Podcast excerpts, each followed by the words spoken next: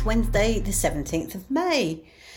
And I've been a little bit bored, so I thought I'd give the old AI apps chat. What is it? Chat GTB or something? I don't even know what it stands for.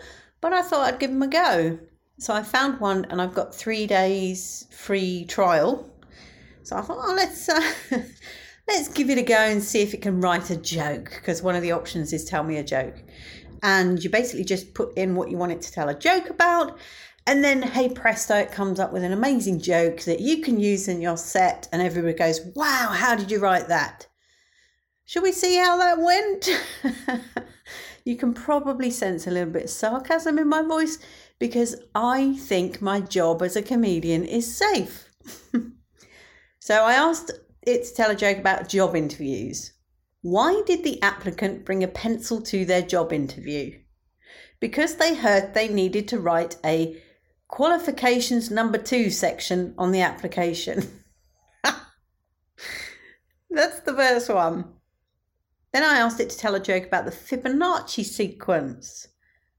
And it says, Why did the Fibonacci want to grow a garden filled with rabbits? Because he wanted to see a Fibonacci sequence of carrots. Boom, boom. Uh, I, I pressed that one again because I thought, no, no, no, you can do better than that. So again, why did the mathematician refuse to eat a pizza with toppings in the Fibonacci sequence? Because he wanted to avoid the fallopian tube clogging. And it makes a big point about spelling fallopian tube with a P H I.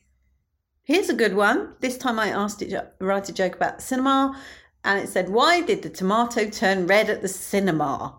Because it saw the salad dressing. I put it to you, AI chatbot.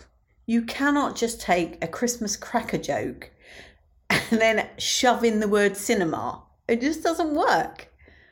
I also asked it to tell a joke about Dice Man, the book The Dice Man, which is in my set. I think it's getting slightly closer here. Still not really what I would call a joke pretty sure I wouldn't get the reaction that I got to my friend Keith's joke. So here we go Dice Man. Why did the dice roll over and over while reading the book The Dice Man? Because it couldn't make up its mind on what page to land on. Naughty, naughty bot, you ended up on a preposition. Tut, tut, you should know better than that. So, what do you think? You reckon I should put any of these in my set? Much love and gratitude.